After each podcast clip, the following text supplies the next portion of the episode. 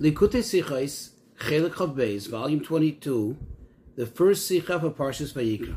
This Sicha will explain the custom that when a Jewish child is inducted into Cheder, into Torah learning, that we begin first by reading with the child several verses from the beginning of Chumash Vayikra, of the Chumash which discusses the korbanos, the offerings, the sacrifices to Hashem. As an introduction, just several things to get familiar with. Number one, Toiras Koyanim. Typically in the Medrash and in the Gemara, this Chumash, that is the third book of the Torah, which discusses primarily the offerings, the korbanos, is referred to as Toiras Koyanim, literally the Torah, the teachings of the Koyanim, the priests. Perhaps maybe this is the source of why in the world at large, secularly, it's known as the book of Leviticus. Another thing, the word tahor, which literally translates as clean or pure, it usually in the context of korbanos or of purity of a Jew is a reference to being ritually pure or even something being kosher versus not kosher. Another thing to familiarize ourselves with, we know that the Avos, that the patriarchs, Abraham, Yitzchak, and Yaakov, the Gemara says that they, quote, Kimus kol Torah kula, they fulfilled the entire Torah even prior to its being delivered officially at Har Sinai, at Mount Sinai. Another thing, on Rosh Hashanah, we say several extra blessings in the Musaf prayer and they are consistent of a group of verses. There's Malchios, which speaks about the kingship of Hashem. There are 10 verses. Then there are Zichrones, remembrances, 10 verses from the Tanakh, which discuss various times which Hashem, quote, remembered us, remembered the Jewish people. And then there is the psukim of Shofres. All these psukim all these verses have or have or should have a direct connection to Am Yisrael, to the Jewish people. Another thing to familiarize yourself with, in the status of a child, of a Jewish child, there are different there are different time periods. There is when a child is very, very young, and they're considered to be tinoikos, literally like little children, little toddlers almost. Then there is a stage in where the child is already considered mature enough, although the child is not yet bar mitzvah and fully obligated in fulfilling Torah and mitzvahs, yet the child has already a status close to it as the child is already higia lechinuch, he reached the age of education, meaning the child is considered mature enough that the child is expected to perform mitzvahs almost similarly to an adult. Another thing to get familiar with is the concept of Yerusha, inheritance. According to Jewish law, in order to inherit something, one doesn't have to be cognitive, one doesn't have to be in a mature state. Even a little baby, by virtue of the fact that it's the child of a deceased parent, in this case a father, the child already inherits everything by default by the fact that it is a child of that parent. Let's get into the Sikha. So the Medrash says, Omar Rab Yosi, Omar Rab Asi. Rab Asi said, why is it that we begin teaching tinoikos, little children, in Toras Koyanim, and we don't start from Chumash Bereshis, right from the beginning of the Torah? He says the reason is because let the tinoikos who are tohoidim, let the tinoikos who are pure and come, and, the, and because the tinoikos are pure, and the korbanos are tohoidim, korbanos tohoidim, the korbanos are pure, so let the pure ones come and engage in purity in those pure things. Now the question is, what does this exactly mean when we say that the korbanos, that the offerings are pure? There are those meforshim, those commentaries who explain, either this means that the korbanos need to be brought in purity. That means you, in order to offer a korban, you have to be in a pure state. Or perhaps it could mean that through the korbanos, by means of offering a korban, one becomes pure, one becomes clean from sin. But the Rebbe says this is problematic. This is not really what it could mean. Why?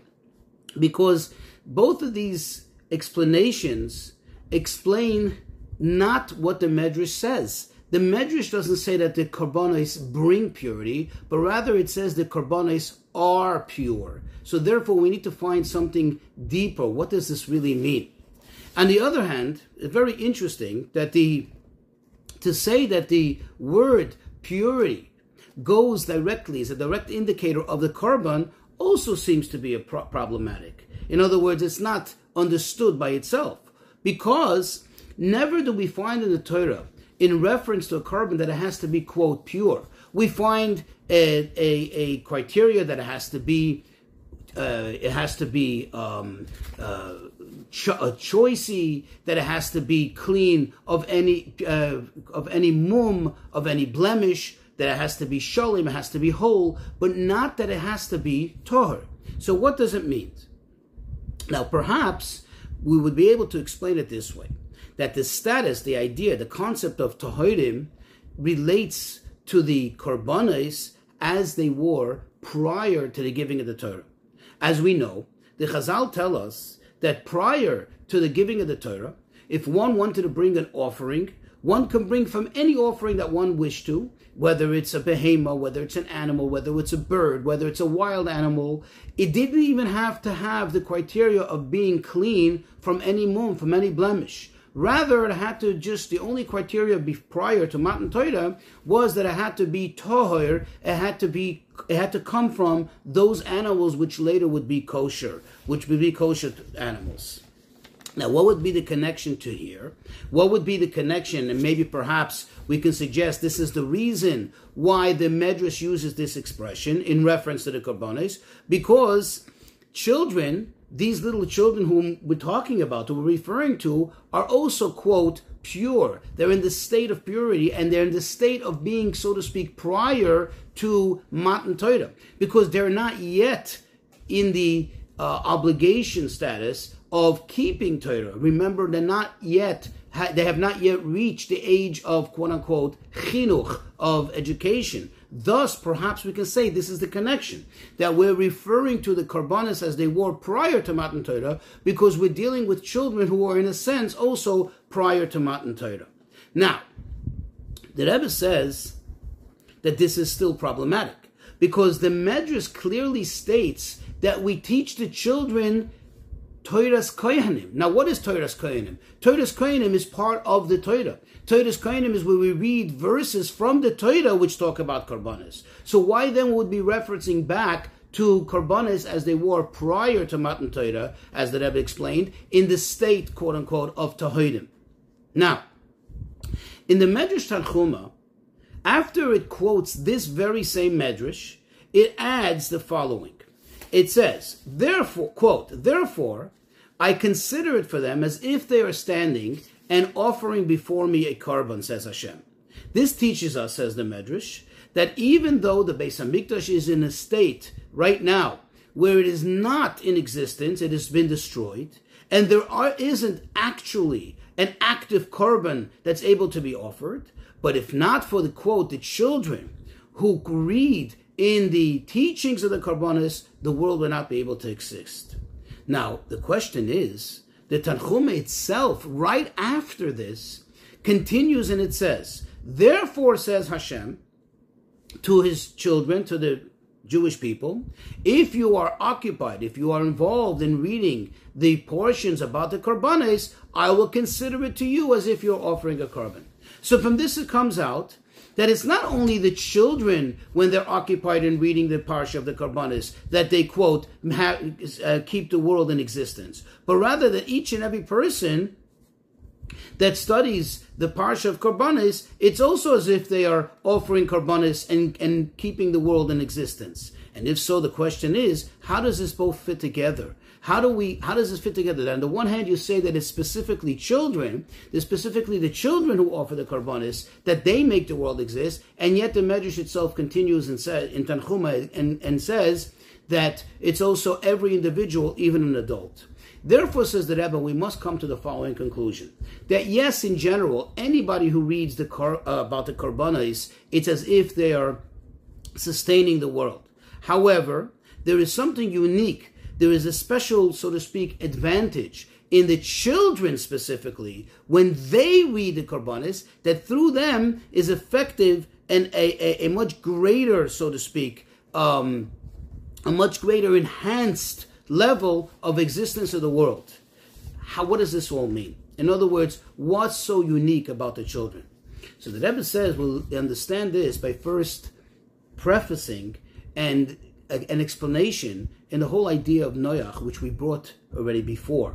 And that is in the Pasuk in Parshas Noach, where it says that Hashem instructed him to take from all, quote, Mikol habe'ema ha'toira, from all the kosher animals, from all the pure animals, the Gemara asks, were there such a concept of kosher and non-kosher, pure and not pure in that time, prior to Matan Torah?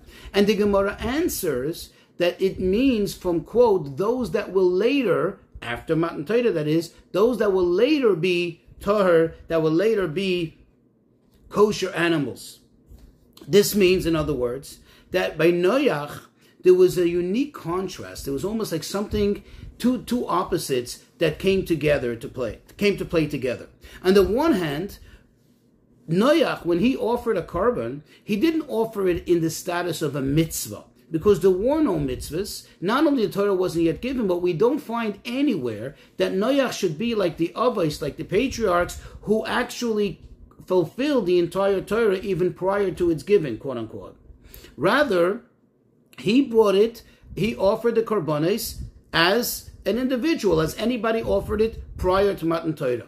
So that's on the one hand. But on the other hand, meaning no connection to the Matan Torah, no connection whatsoever, not even in the state of fulfillment as the Avos. Yet, on the other hand, what you find is that Noach specifically offered korbanes, which would later, after the Torah is given, which would later be kosher korbanes. So from this comes out that what? That Noach had some connection. Noach had some connection to the status, to the concept of Torah, even prior to it being offered, and therefore he had a knowledge and he had a connection through his deeds, through his actions, to that which will be after Matan Torah. And since we find the connection of Noach to Matan Torah, before, even before Matan Torah, but in, in connection to what? In correlation with what? With the concept of Karbanis. Therefore, this leads us to say that this leads us to the conclusion that the concept of Karbanis has a plays a role and has a status and had a value, so to speak, even before to the Torah being given. Because that's where we find his connection expressed. The connection of Noach to Matan Torah is expressed by the virtue of him offering the korban. What is the explanation? Is what does this mean? You see, even the korbanos, even the offerings that are offered after Matan Torah, which are, of course after Matan Torah they assume assume the status of a mitzvah. It's one of the many mitzvahs in the Torah. Yet their effect, meaning the accomplishment, the effect of a korban is greater than the Torah and mitzvahs itself which explains why when a yid, even if a yid chas v'shalom committed a sin, by offering a korban, the, the Jew is able to atone for the sin. So that shows that the korban, even after Matan Torah, is higher than the Torah and mitzvahs itself. Or perhaps in in in in a, in a to in a different way of expressing this, the korbanas bring to a person so close to Hashem that it reveals that essential bond that's there, that exists between a Yid and HaKadosh Baruch Hu, a Yid and Hashem, that this is the reason why it's able to even atone for the lack of fulfillment or perhaps a transgression of Torah and mitzvahs. According to this, we'll get a better understanding in the concept of karbanis in general. Because on the one hand, you can really ask, what is really this whole idea of offering a korban? If you think about it, you're doing a physical act of offering, of slaughtering and offering the blood of a behemoth, and perhaps and this this serves as a means of tshuva. This serves as a means of atonement for a sin that was committed or for the lack of fulfillment of a mitzvah.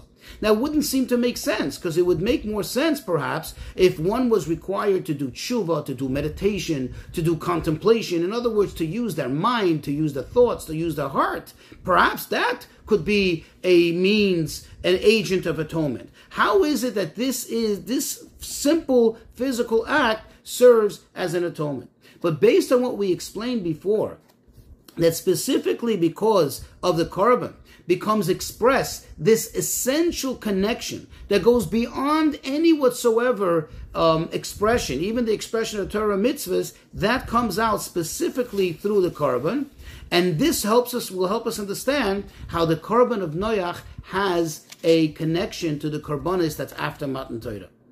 You see, in the in the davening of Rosh Hashanah, we one of the verses where we, we which we say to evoke Hashem's memory of us is we bring the verse which was at the end of the Mabul where it says Vayizkor Elokim es Noach that Hashem remembered Noach and all the people that were there with him in the Teva. What was this all about? And why do we bring it on Rosh Hashanah? What is the connection to us? Hashem remembered Noach. It doesn't say Hashem remembered Bnei Yisrael. But the answer is that this is because why did Hashem remember Noach? This is because of the Bnei Yisrael that was supposed to descend later, was supposed to come later from Noach and his family, and had Chas Shalom Hashem not remembered Noach and not saved them, then we wouldn't be here.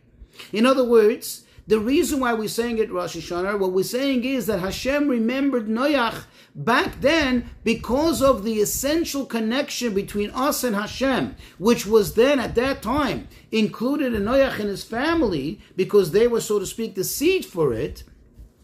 They were remembered because of us, because of us even prior to us having the quote unquote value the status of importance as a result of the Torah and mitzvahs. So from this it comes out that even though Noach was there before Matan Torah and before the Avos, who already connected themselves to Matan Torah by virtue of their observance of the Torah, still there's already a connection to Am Yisrael.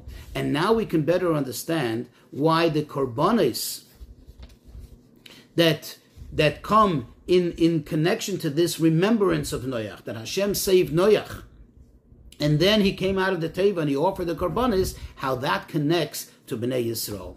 And this is the explanation why the Medrash uses the expression, the term, V'hakarbonis tahirim, that the karbonis atoher are pure. This is to emphasize that the karbonis which we offer today, during the times of the Beis Hamikdash, or which we read about today when we read the Parshas HaKarbonis, even though they come already post Matan Torah and they already have a status of a mitzvah, and, and therefore you don't see in a revealed state, you don't see how the Karbonis really express that essential connection between HaKadosh Baruch and Am Yisrael, still what we're saying is that they have, deep down, they have this Maila, they have the advantage of the Karbonis of Noach, which came before Matan Torah, which expresses very clearly and very obviously that essential connection, that inherent connection that's there between HaKadosh Baruch and Am Yisrael. And now we can better appreciate why it is that we start to learn this with children, why we start to talk about korbanis. Now that we explained how it connects to Noach and it expresses the essential connection, now we can better appreciate it. You see, these three time periods that the Rebbe says, that is, post Matan Torah, and then the Avos, which although was prior to Matan Torah, Uh, still it had a very strong connection to Matan Torah. And then the third time period, which is Noach, which comes even before of any whatsoever connection to Matan Torah, this parallels to the three time periods in a person's life. You have a period of time where a person is very obviously connected to Torah mitzvahs, and that is post Bar and Bas mitzvah. Then you have the time period prior to that, which is parallel perhaps to the time period of the Avos, which are not fully obligated, yet there is already a status of Torah mitzvahs, namely when higiu when you reach the age of maturity, the age that you can be expected to already comprehend and appreciate Torah mitzvahs, thus one is obligated according to halacha to perform mitzvahs to a certain extent. Then there is a third time period, which is very parallel to the time of Noach, which seems to be void devoid of any whatsoever obligation of Torah and mitzvahs. That is when a child is still yet a very, very young child, just barely able to speak or just about able to speak, and they don't really have any whatsoever capacity of comprehension and maturity, and therefore they're not obligated to mitzvahs. And this we see actually where it's really even more expressed the fact that although there's not an active connection, an active role that the child plays in Torah mitzvahs, because like we said, they're not even mature enough to be in the status of chinuch to parallel that time period of the avos. But still, what do we learn? What does the Torah tell us? That the inherent connection of Torah mitzvahs to every single Jew is Torah tziva lanu Moshe Moirasha kehillas Yaakov. Moirasha means a Yerusha, it's an inheritance. And as we said in the introduction, inheritance is something which you don't need to have any cognitive or mature uh, capacity in order to inherit. It comes automatic. This expresses that essential connection between every single Yid and Hashem. And since a little child there's no distinguishable connection to Torah. The only connection to Torah is, like we said, this inheritance, this essential connection that there is between Hashem and, and, and the Yidden. Therefore, it parallels to that. Therefore, they connect to the korban to that time period, which is in the time of Noach. And now we can understand what the Medrash means when it says, let the Tahirim come, let the pure ones come. Those that quote, didn't even taste the taste of sin, meaning they're so pure, they're so innocent, and let them engage in Tahirim, in the purity, in the korbanis that are, quote, from before Matan Torah. And now we can understand and appreciate that and, and, answer the question that we asked in the Tanchuma. We can appreciate the difference between the reading of korbanos between adults and little tiny children. You see, when an adult reads about the korbanos, by virtue of the fact that he's an adult, once they're reading, they're understanding. There's a certain um, cognitive uh, cognitive involvement. And once they're understand, understanding, so their mind, their intellect, and their heart, their emotions are already involved. So already it, it, it operates on a certain limitation, depending on the person, depending on their capacity, depending on their greatness. So it already lacks that true purity, that true innocence. And especially there's no action here because it's merely ju- it, it, it becomes translated not just into merely recital of words, but it becomes translated into emotions, into thoughts, into contemplation. Whereas when a child reads these psukim, and when you begin reading with a child, these psukim are just read. They're just repeated, which is pure action. And like we said, although the action seems to be less than, but the action of the korban brings out the depth of it, the essential connection that there is between a Yid and HaKadosh Baruch Hu, and this triggers that, the revelation of it, that Hashem reveals this essential connection between a Yid and the Abishter.